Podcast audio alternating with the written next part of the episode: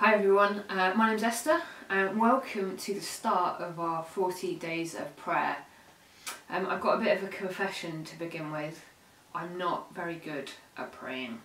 That's being a bit generous to be honest, like genuinely.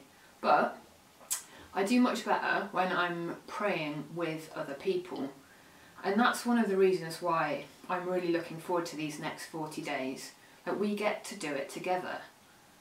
And that mostly might be kind of, you know, like separate in our own homes, but I think there's something encouraging and actually really powerful about knowing that your church family is doing it with you, that we're praying together.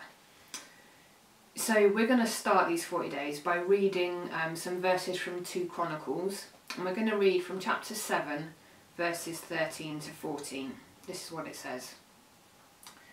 When I shut up the heavens so that there is no rain, or command locusts to, to devour the land, or send a plague among my people, if my people, who are called by my name, will humble themselves, and pray, and seek my face, and turn from their wicked ways, then I will hear from heaven, and I will forgive their sin, and I will heal their land. So when when life is confusing and unfamiliar, when we feel dry and empty, when we're experiencing loss, when we're grieving, like there is hope, there is forgiveness, there is healing, but it doesn't just happen.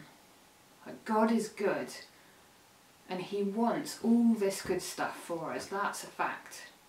But in this verse, there's one little word, and that's if. If my people. Like we have a choice, and it's a big one to be honest because it involves making ourselves vulnerable, being honest, and taking away all the filters. But the great thing is, as we put ourselves in God's hands, as we say yes, He takes us exactly as we are and works with us.